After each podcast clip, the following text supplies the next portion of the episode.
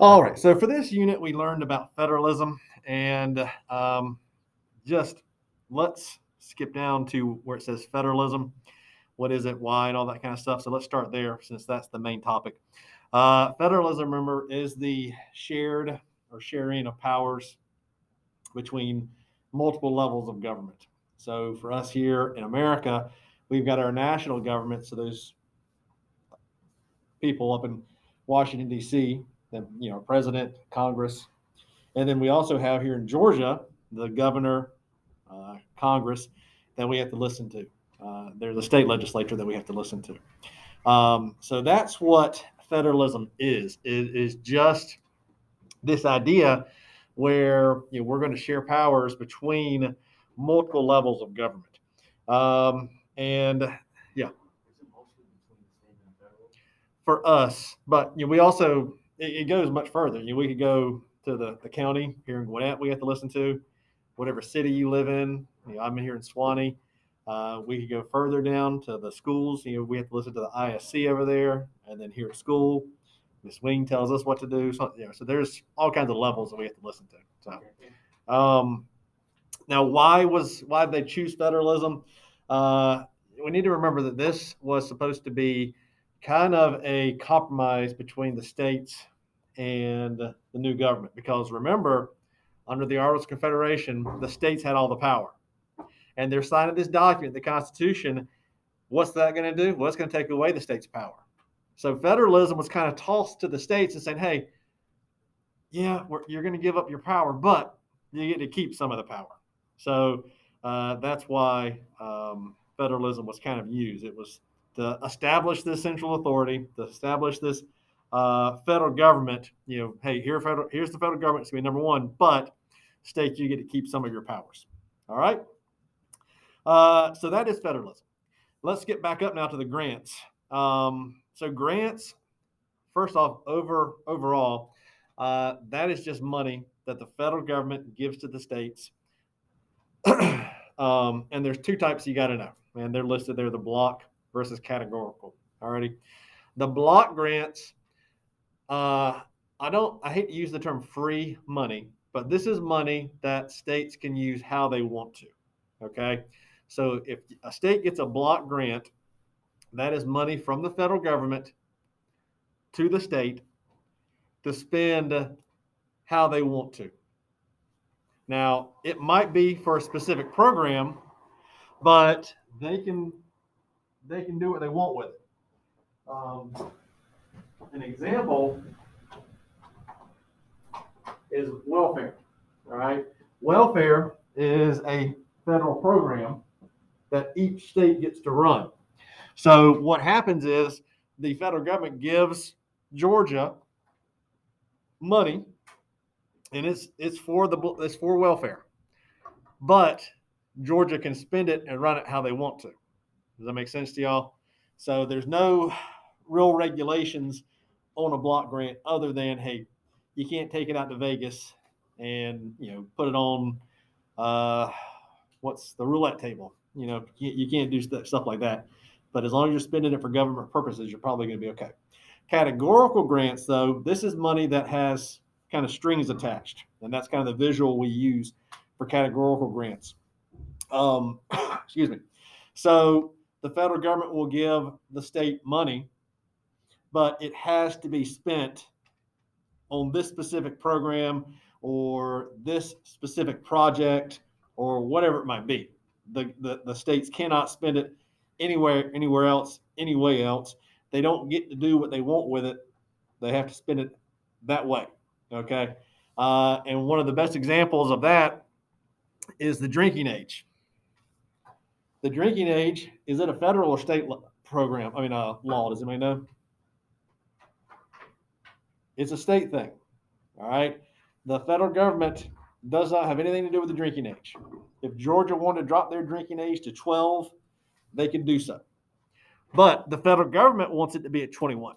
And so they have used some categorical grants to kind of twist the state's arms to keep it at twenty-one. So what the, the federal government does is they tell the states, hey, you're going to have the drinking age at twenty-one, or you're going to lose this money the road construction money. All right. Uh, and I don't know if you have lived in Georgia very long or driven on Georgia roads very much, but Georgia is always working on their roads. Like I, I've never not known a road that Georgia's, you know, th- there's just always construction out there. So Georgia's not going to not do that. They're always going to be working on the roads because they want that money, uh, or vice versa. Uh, so that's a categorical grant though. Here's the money. You get it as long as you do what we say. Does that make sense to y'all? So block grant, here's some money from the federal government. You can kind of spend it where you want to, how you want to. Categorical grant, here's some money, but you got to spend it this way or you lose this or you lose funding or you don't get to this or whatever it might be. Okay? You okay with that? All right, the different powers we covered in Unit two as well. So these are kind of a, a repeat for you. Uh, express powers, those are in the Constitution. It's in there. You can go and read it and see it. And it is there in black and white, saying exactly what the federal government can do. Reserved powers, those are the powers left to the states. So reserved powers are those powers left to the state. Uh, and this comes from the tenth Amendment. All right. So as long as the Constitution does not specifically say states can't do it, then they are allowed to do it. All right. And that sounds kind of weird, but for example, the Constitution says the only people that can coin money is Congress. All right. It says it in the Constitution. So that means the states cannot make money. So there's not going to be any Georgia currency, any Florida currency or not, because it's specifically denied to them. But it doesn't say anywhere in the Constitution about um, state flags. Okay, so the states can do their own flag as they see fit. This is why, you know, Mississippi had to change their flag just recently because they had some Confederate uh, stuff on their flag. So just within the last maybe three, four years, they've changed their flag. Georgia, probably twenty-five years ago, they had some Confederate stuff on their flag. It's been changed since then. Okay, but because it's left to the states, they can do what they want to. Does that make sense to y'all? It doesn't deny in the Constitution. And then concurrent powers are powers that both the federal government and the states have over us. So it's stuff they can both do to us. Um, the big one is taxing. They can both tax us. Uh, so a couple of years ago, there was a billion dollar lottery. Like you got up, the Mega Millions got up to a billion dollars. Had you won it, the first check you would have written would have been probably about three hundred fifty million dollars to the federal government for taxes. The second check you would have written would have been eh, a little bit less, probably somewhere in the fifty million dollars range to the state of Georgia for the Georgia state income tax. Okay. Uh, now, could you still live off six hundred million dollars? I could. You know, I, I wouldn't be here. Uh, but uh, that's still, you know, a lot. So they both can tax us. Now, some states don't do income taxes, but they have other taxes like Florida. There is no income tax in Florida. But what does Florida rely on? They rely on sales tax because who's coming into the state? Old people. Old people, but who else? Disney, think Disney World, the beaches, tourists. Okay. They got all these people coming from out of state that are paying these high sales taxes that they don't really need an income tax, you know, because they have all these, you know, millions of people coming in all the time. All right, so we've done grants, we've done powers, we've done federalism. All right, the formal amendment process, I think there's one question on there. Uh, be sure you know the numbers. All right, I think that's probably the most important thing is that you know the numbers. So it's a two-step process for an amendment, okay? Uh, it starts at the national level, and then it goes to the states. So there's two steps. I'm going to tell you the numbers in just a second, but it starts at the national level, and then it goes to the states, all righty? So an amendment to be for an amendment to be proposed, it has to be done by Congress. All right. So the people up in Congress. So let's say that we, the ten of us in here, or whatever the number is, uh, is Congress. I stand up and I say, I want to propose an amendment that we're going to get rid of daylight savings time. We're just going to pick one time and stick with it. That's that's the next amendment. Okay. So I just proposed it to y'all. Now we have to vote on it. All righty. The number you got to know is two thirds. Two thirds of both houses of Congress have to say yes for it to move forward. Okay. So I propose it. Then both the House and the Senate vote. if two-thirds of them say yes to this amendment to pick a time and stick with it, then it will go to the states. Okay? So the proposal part is Congress, both sides, and that's, you have to be specific there. Both sides of Congress have to say yes by a two-thirds vote. That's roughly four seventy. There's there's five hundred thirty-five members of Congress, so around four. I think it's four sixty-seven might be the exact number, but uh, two thirds of them have to say yes. Once Congress approves it, it then goes to the states to be signed. Okay, so then the state legislatures will sign it. So once Congress has said yes, we want to have one time. We're going to get rid of daylight savings time. That document then gets sent to all fifty state legislatures. So down in Atlanta would get it. Down in Tallahassee, Florida would get it. Um, Albany, New York. Uh, I'm running out of capitals because I don't know my capitals very well. Uh, but they would get it, and they would have to sign off on it.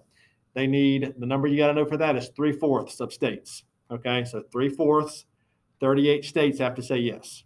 So three-fourths of the states have to say yes uh, to the constitutional amendment to pass. So two-thirds of Congress, and then three-fourths of the states have to say yes. Okay. Uh, so on the test tomorrow, it's going to be, you, you need to remember the numbers and remember Congress, then states, two-thirds of Congress, then three-fourths of states, and I think you'll be okay for that test question. All right, next up is the Supremacy Clause. This is pretty simple. It is found in Article six. You do need to know that. So Article six is where it's found in the Constitution, and it basically just says the top two documents in this country that we're going to follow are the Constitution and then federal law. Okay, so the Supremacy Clause says that the Constitution is number one, and then comes federal law. Why do we have to have the Supremacy Clause in there? Well, because we have federalism, where the states get to make laws as well. So, for example, we know, hopefully we know, that there are some states that have legalized what drug? Marijuana, right? So places like Colorado, I think Washington State has, uh, and some other places have basically just said, hey, do what you want with marijuana. Is it still against federal law? Yes. It's, if you if you go out to Colorado and you buy marijuana and you bring it back to the state of Georgia and you get caught, you're going to get arrested and you're going to go to prison probably. Okay. I don't know what the I don't know what the what the um, jail sentence would be for that, but you would be in trouble. So at any time the federal government wanted to, they could tell Colorado and these other states, you got to shut it down. You're breaking federal law because of the Supremacy Clause. All righty. Because number one is supposed to be the Constitution. Number two is supposed to be federal law. And right now it's still a federal crime to do marijuana or whatever you, whatever, whatever you do with marijuana. Okay. Next up is a court case, McCulloch versus Maryland. Uh, this case you need to know. Uh, I think there's one question on the test about it, but it backs up the Supremacy Clause. Okay. So this court case, it was decided way back in the eighteen thirties, but it backed up the Supremacy Clause. So the question at the time was about national banks. Can Congress create a national bank? And so Maryland tried to get rid of the national bank by taxing it. And the Supreme Court said, well, no, federal law, necessary and proper clause says that the Congress can do that. Okay? Dual versus cooperative federalism. So dual federalism is sometimes compared to a layer cake where, you know, if you think of a layer cake, that's where you have the icing and then you have the cake and they stay separate. All right. They're not mixing together. Dual federalism is where the states do their thing and the federal government does their thing and they don't mix. They don't mess with each other. They leave each other alone. It's just like with a, a layer cake. All righty. Uh, the e- example for this is military and education. The federal government runs the military. There is no, there's no state military. Yes, there's the National Guard, but they're not, they're not a, they're not always there. Those those guys are working other jobs and doing their own thing, and they only get called into action when needed. Okay, so the bases here in Georgia, you got Fort Benning. You've got Dobbins Air Force Base, the one down in Warner Robins. I can't remember the name of it right now. You've got all these different bases. Those are all federal things, and the state of Georgia has nothing to do with it, okay? Education is the same way except for the state level. The federal government has nothing to do with education. I've been teaching now for twenty-one years. I have never had a federal person come into my classroom, come into a, even come into a, a, a, a school that I'm at, okay? And I've been at like five schools. So they stay out of education. All right, does that make sense to y'all? So here's my lane, I'll stay in it. Here's your lane, you stay in it, and we don't mess with each other. Cooperative federalism, this is a marble cake. So if you want to use that analogy, it's a marble cake where it's all mixed together, all righty? And so you have the federal and the state level working together in a cooperative federalism, okay? So in cooperative federalism, you have them working together. Uh, and so the, uh, a good example of this is after nine eleven, all right? Uh, after nine eleven, you had the states, you had the federal government working together to try and make sure that everybody was safe at the airports uh, and just travel all together. And uh, you, you didn't know who was who. The environment's another good one. You've got state E P As, you've got national E P As. They work together to make sure that environmental laws are, are, are, are in, uh, enforced, okay? All right, mandates. Mandates are simply directives to the states from the federal government. Okay, so they are, hey, state, you're going to do this. Okay, uh, we used to have one. It was a uh, education thing. It was No Child Left Behind. The federal government said, hey, you're going to do this, and we had to do we had to meet these these test numbers uh, and all this other kind of stuff. It was a mandate. It was just they they created this idea, and they said, states, you're going to do it. All right. Now you've got two types. You've got unfunded and underfunded. Hopefully you can figure out what those are. Unfunded, does the federal government give any money for an unfunded mandate? No, they don't. They just say, states, you're going to do this. Now, my favorite example of this is the Americans with Disabilities Act. This was passed back in the nineties. The Americans with Disabilities Act, it made the states retrofit all their buildings, all their state buildings, for handicap access.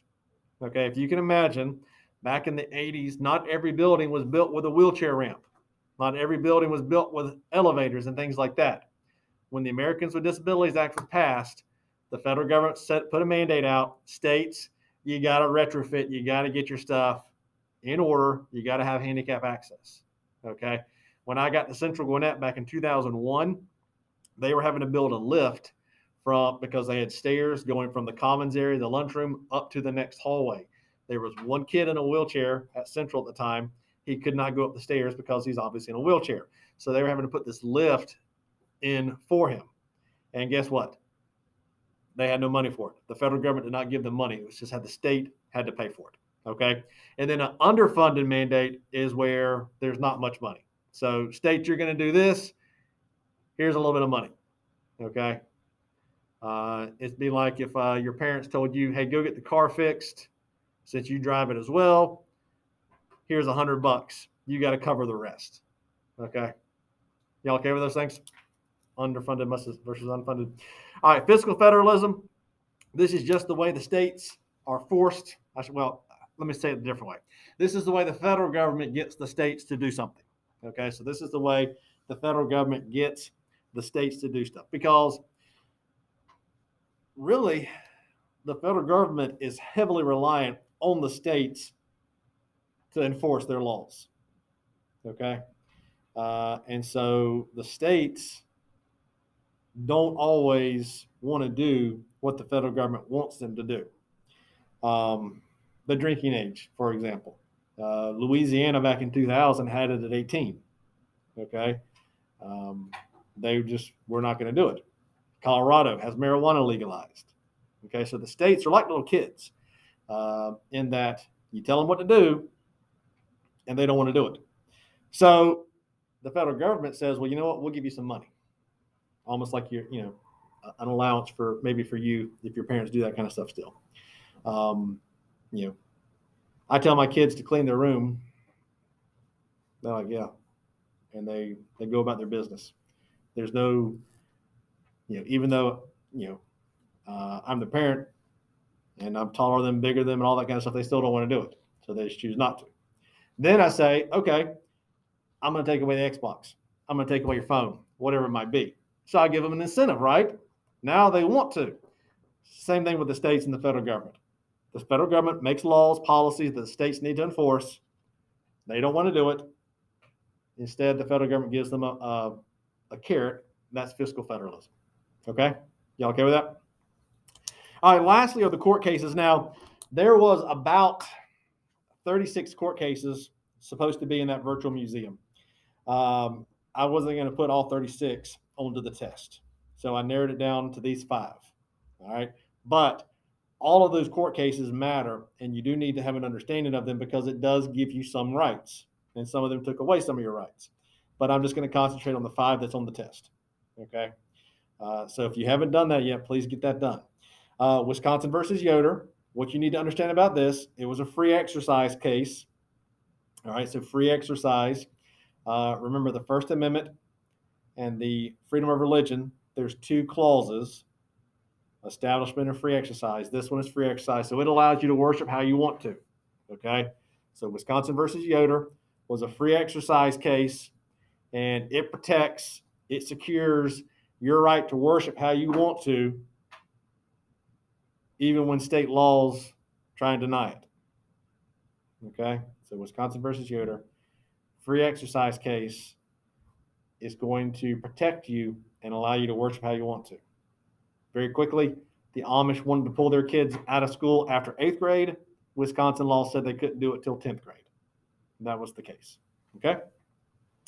All right, Mapp, excuse me, M A P P, Mapp versus Ohio. This is a Fourth Amendment search and seizure case. So Fourth Amendment search and seizure. Re- remember that the Fourth Amendment protects you from unlawful search and seizure. The police showed up to Mapp's house. They wanted to look for an escaped convict. They did not have a warrant, so she sent them away. They came back with a warrant. Now, it just happens it was fake. They never were able to show it again. All right, so they didn't really have one. They just, whatever. So they went into her house, and they found drugs. They arrested her. She was charged, got prison time. She appealed, saying, you shouldn't have been in my house. The stuff you found, the drugs you found, you never would have found had you not been in my house illegally. And the courts agreed. Okay, so Mapp versus Ohio protects you from unlawful search and seizure. All right. D C versus Heller is a very complicated case. I'm not going to get into too many details about it, but it is a Second Amendment case. Okay, it's the Second Amendment. And uh, um, basically, D C had some strict gun laws that were found unconstitutional. Okay, so D C versus Heller, Washington, D C has some very strict gun laws. Heller fights back, and the Supreme Court says, yeah, you're right, those are too strict. Last two here, Gideon versus Wainwright. This is a Sixth Amendment case, and it guarantees you a lawyer. So it guarantees you a lawyer. Gideon was found guilty of breaking into a pool hall. Because it was a misdemeanor, he was not given a lawyer, even though he wanted one, but he couldn't afford one. Okay? And so he appealed after he was found guilty, and the Supreme Court agreed that no matter what misdemeanor or felony, you're going to get a lawyer. So if you're ever arrested, first off, don't be. But if you ever are, the first thing you should do and the only thing you should do is ask for a lawyer. Okay? And then shut up. Don't say another word until your lawyer gets there. And that's my legal advice for the day. Okay? Gideon versus Wainwright, Sixth Amendment, right to lawyer. Last one, Miranda versus Arizona. This deals with the Fifth Amendment. Uh, the Fifth Amendment does a couple things. It says you can't be forced to testify against yourself. That is used now in the, when you're arrested, you can't be forced to talk to the police. Okay? So you can't, that's why they read you your Miranda rights. You have the right to remain silent. Anything you say can, will be used against you. So once again, if you are ever arrested, don't be, but if you ever are, this is when they read, when they arrest you, just say, I want a lawyer, and then shut up. Don't say another word. Okay, uh, and you have that right through Miranda versus Arizona. All right, uh, just real quick, the background. Miranda uh, had been picked up for the rape of a woman. He was questioned. He admitted it. He was found guilty. He appealed, saying, I didn't know I didn't, I didn't have to talk to the police. The Supreme Court agreed with him. He was given a second trial. He was still found guilty. So they had enough evidence to convict him, even without his confession. But now you don't have to talk to the police when they ask you because of Miranda versus Arizona. Any questions from the room? Everybody okay? All right, if you're listening to this podcast, um, feel free to remind, text me if you need anything. Uh, you can interact with me on social media. Uh, the school Twitter account is mine. It is C H H S gov underscore civics. I'll be happy to interact with you there.